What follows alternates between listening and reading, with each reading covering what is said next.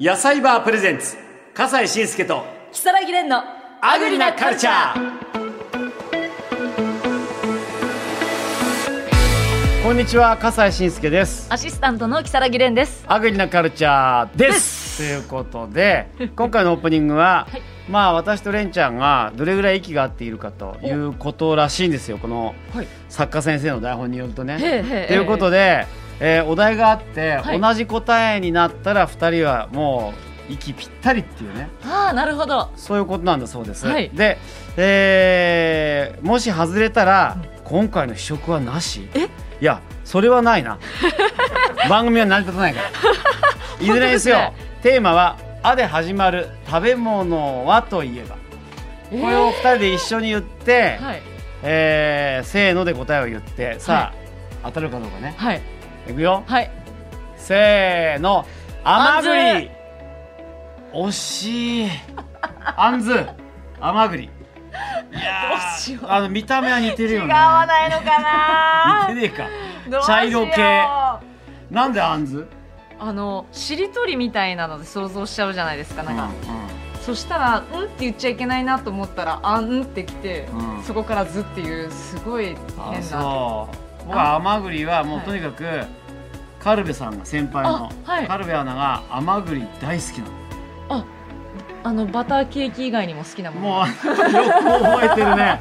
バターケーキ以外、はい甘栗剥いちゃいましたが大好き、あ甘栗むいちゃいましもたう常になんかそばで甘栗剥いちゃいましたとか、あるいは一緒にコンビニ行くとはい「葛、西、ちょっとお金ちょうだい」ってなんでって言ったらお金ちょう甘だい栗買いちゃい 剥いちゃいました買うとか言って さ買うわけよ2袋とか3袋とか「え1袋でいいじゃないですか」みたいなっていうんでもうあって言ったらもう甘栗なんですよね。すごい影響力ですねねということ で、えー、我々は息が合ってないコンビということになり ましたさあアグリなカルチャースタートです野菜場プレゼンツ笠西慎介と木更木蓮のアグリなカルチャ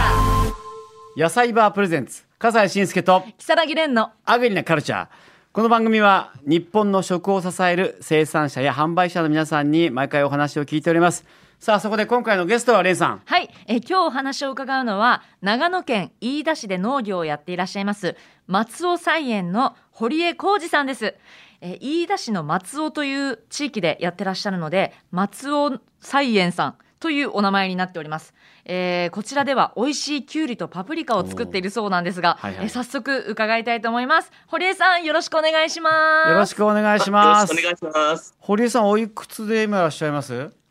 えっと、48です。あ48歳ということでねまああの今回ですね松尾菜園さんのきゅうりとパプリカはいなんですけれども、ちょっとこちらにあるんでまず見ていただきましょう、はい素晴らしいのよ大きくてほら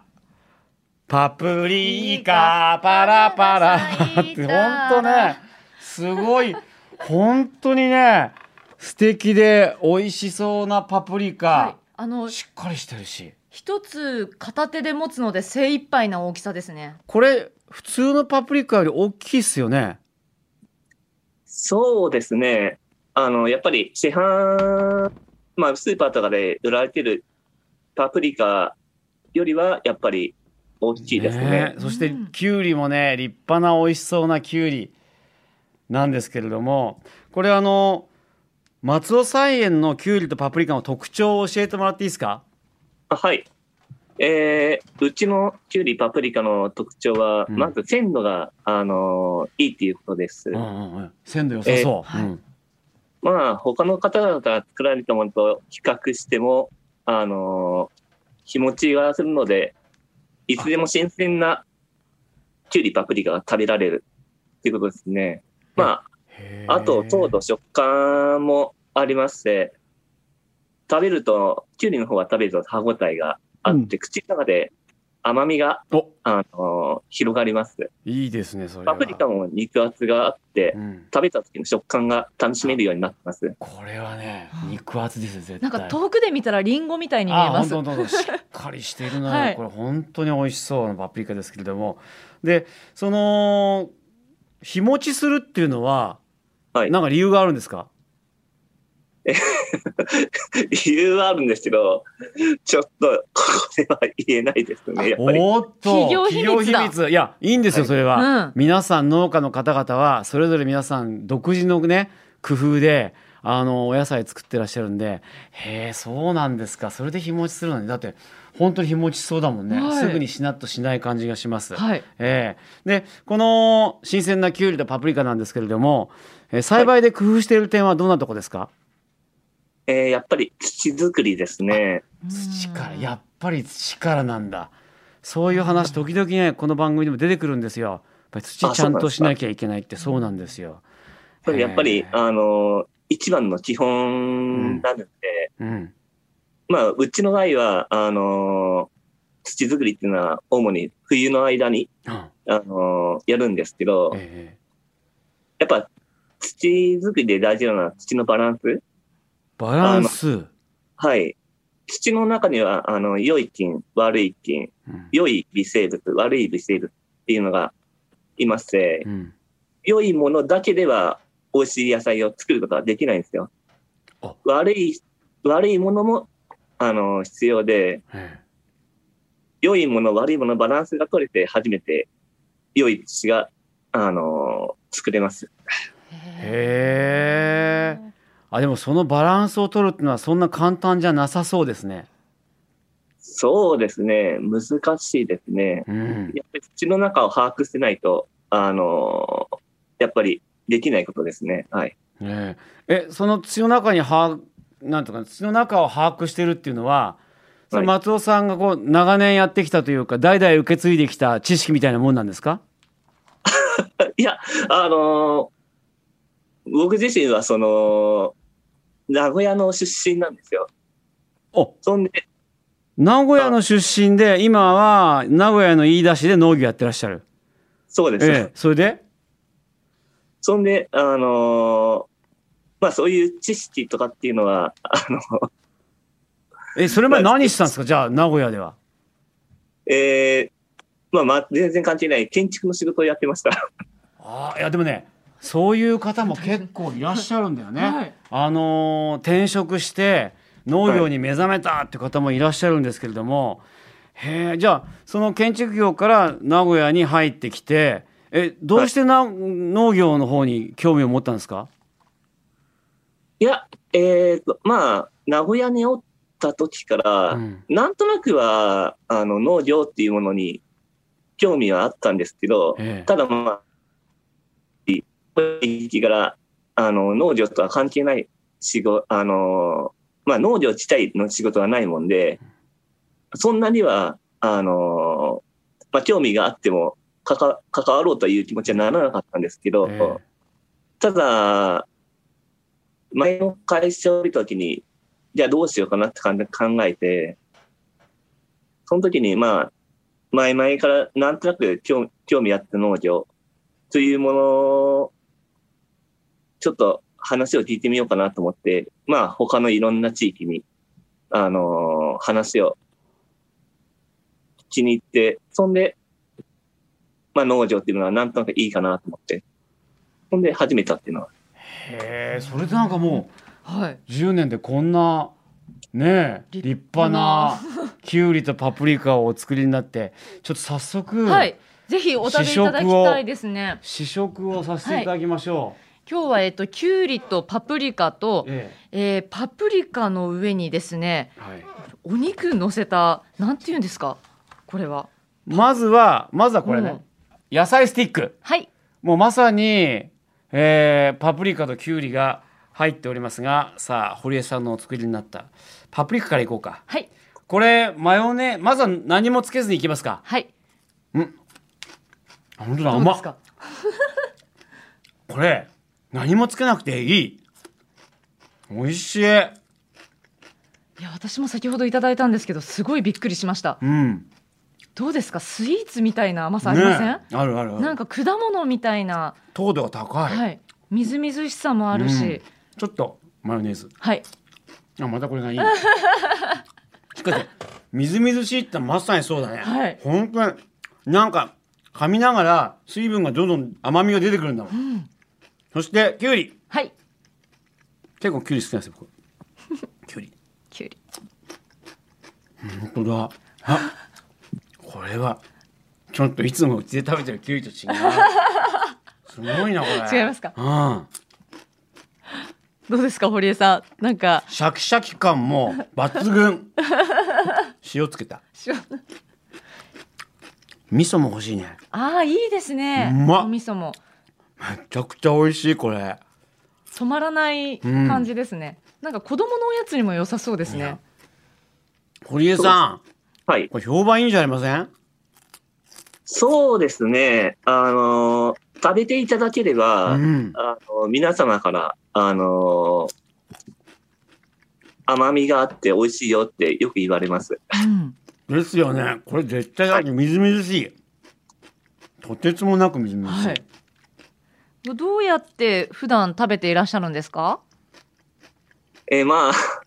僕の、自分の場合は、あの生で食べます。あやっぱり生が一番味が分かって、うん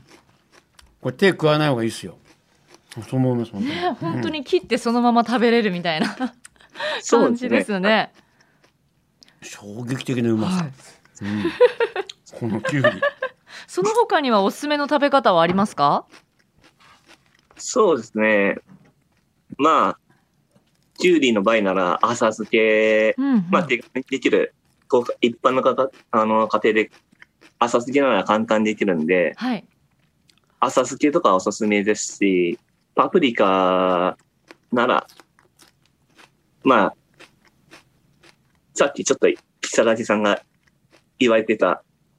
ピーマンの肉詰め。そうピーマンの肉詰めあれ来てる来てるピーマあンれのの肉漬けあもの肉詰めもこちらの方にじゃーんじゃじゃーんはいいやこれまたあのパプリカが大きいので肉がたくさん入る育ち盛りの子供さん大喜びだよね、い、やこれまたこれこのまま食べていいのねえこのまま食べていいのこれそのままでもいいですし、えっ、うとんソースの方ああソースはある、い、つけて一応もソースつけた方がいいんじゃないそうですね軽くちょでははいいただきますだからこれこれは火を通ったパプリカになりますね、はいこれはいただきますははい、うんうまっ美味しいですパプリカが肉厚で存在感たっぷりで、はいこれジューシーだから肉と合うわ、うんうんまあよくさハンバーグにさパイナップルとか乗せたりするじゃないですかあれと美味しくなるとかあの感覚に近い、あーパプリカ甘いなかるほらどこれはいい確かにそれはそうかもいや、堀江さん美味しいっす。そうですえね。えあの、まあ普通のピーマンより甘みがあるもんで、うんすごい食べやすいです。ね、うんこれは食べやすい。やっぱりピーマン嫌いって子も、これなら食べられる。そうですね、うんこういうところからスタートしたら、うん彩りもすごく豊かでうまっ綺麗なのでね美味しい。 素晴らしい。え、え、でも、ちょっとあの、こんなに美味しいパプリカとかキュウリ作るのに、え、うん建築業の人が、はい。なんかこの、どうやって知識を得ていったんですかまあ、あのー自分の場合ですけど、うんあのーまあ、最初の1、2年間は、はい。あのー知識がなかったんで、うんまあ、周りの方々からいろいろ教えてもらって、基基礎的なことを、あのー学びました。ほんで、あまあ、でも3年目以降は、ーうんもっとより良いものを作りたく、うんあの、不足する知識とかは、うんまあ、本や、まあ、近頃だとネットがあるんで、うんうんネットで調べて、ほんで、それを、あの、実際に体験して、ほんで、経験を積んで、やってきました。 へえこれあの始めたばっかりで経験もそんなにないのにこんな美味しい野菜作れてすげえなって言われません、まあ、ちょくちょく言われますね。いやそれは言われるはずだよね、そう結構悔しい思いしてる人もいると思うよ、うんなんでだろうなみたいなうん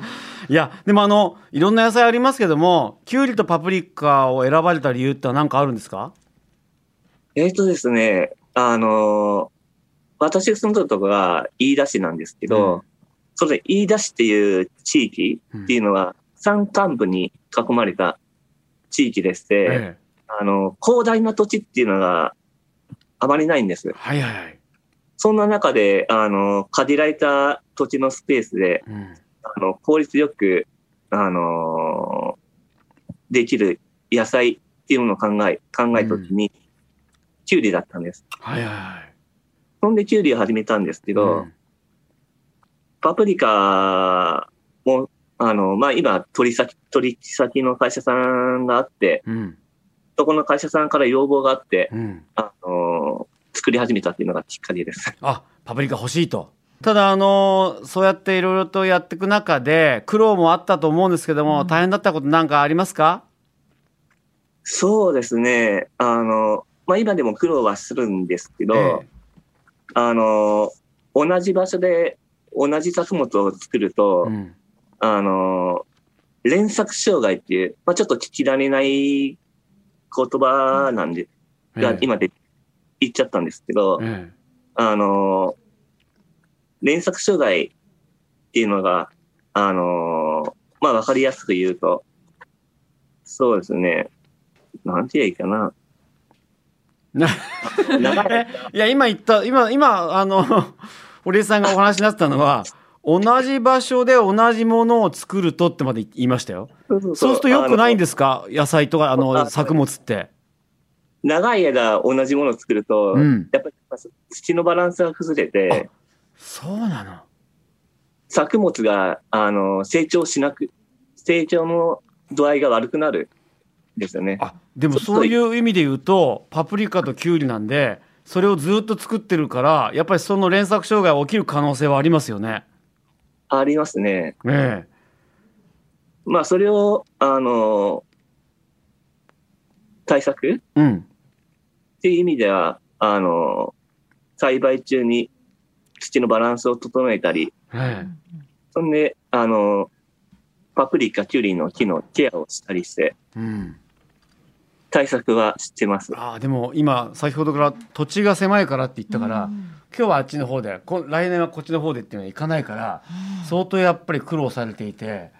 えーでもやっぱり建築業の時のこの建築ってやっぱ勉強とかしなきゃいけないじゃない、はいそれを農業の方にその勉強のさうん知識をわーっと持ってくれ た頭が多分良いのですよあー堀江さんは多分そうなんですよだからここまでね、ううんまくいろいろと言ってるんじゃないかなっていうね最初に土作りが大事って言ってましたもんね。そうそう知識も大事なんだねうん農家の人はねいやそうですかでもあのここまでやってきてこう良かったなとか楽しいことはどんなことですかえーっと、そうですね。やっぱり、あの、壁にぶつかった時に、うんそれを乗り越えた時が一番嬉し、嬉しいですね。 あすごい抽象的ですけども、はいそ壁の壁とは何ですかまあ、今言っとった連作障害もあー含めてあへーこの連作障害、まあ、まだ完全には超えてないにしても、うんあの、今まで行くのに7年間かかってるんで、うんうんうんうん壁を今もう乗り越えようとしてるとこなんですけうんど、そうなんですーか、あー。だけど今までそのろ7年間が全然きっかけがつかめんくてううんん、苦労して、それがなんか巧妙が見見出された時にものすごい嬉しかったですね。あらそうですかやっぱりもう一生懸命向き合ってらっしゃるんだよね、はい。うんものづくりに、うんいやでもまたそれが完全に乗り越えられるといいですね。そうですね。ねあの最後になりますけれどもこれから堀江さんがこう見ている目標とか夢とかどんなのありますでしょうか、そうですね。今やってるあの作付面積うんっていうのはまだまだ規模が小さいんで、はいできれば、あの、もう少し面積広げて、うんはいもっといろんなことをやりたいですね。はいはいはいはいうんそうですか、ええあとはまあ、冬の間、その、栽培、ふ野菜の栽培のオフシーズンうんうんうんの時に、あの、まあ、飯田は一田柿っていう干し柿が有名だもんで、ええそういうのをまあ、ちょっとやってみたいかなって。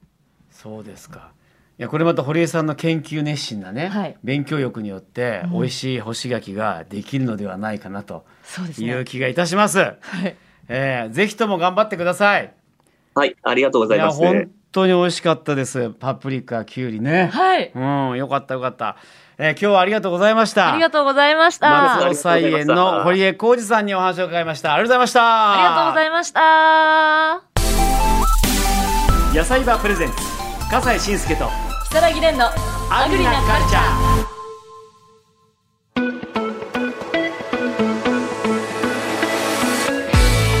松尾菜園の堀江さんはい。やっぱりね地道に美味しいものを作ってる人っているんだね生産者の方々は、はい。二人とも驚いたもんね、はい。もう味が答えだって言われてるような感じでしたい。やほんとほんと、はいねそしてこれをネットで買うことができます、はい、えー今日ご紹介しました松尾菜園のきゅうりとパプリカはネットショッピングでも手に入りますので検索してみてください、えー野菜バーの YouTube チャンネルに購入サイトへのリンクが貼ってありますのでチェックしてみてくださいはいということでアグリなカルチャー今回はここまで笠西慎介と木更木蓮でした今日もごちそうさまでした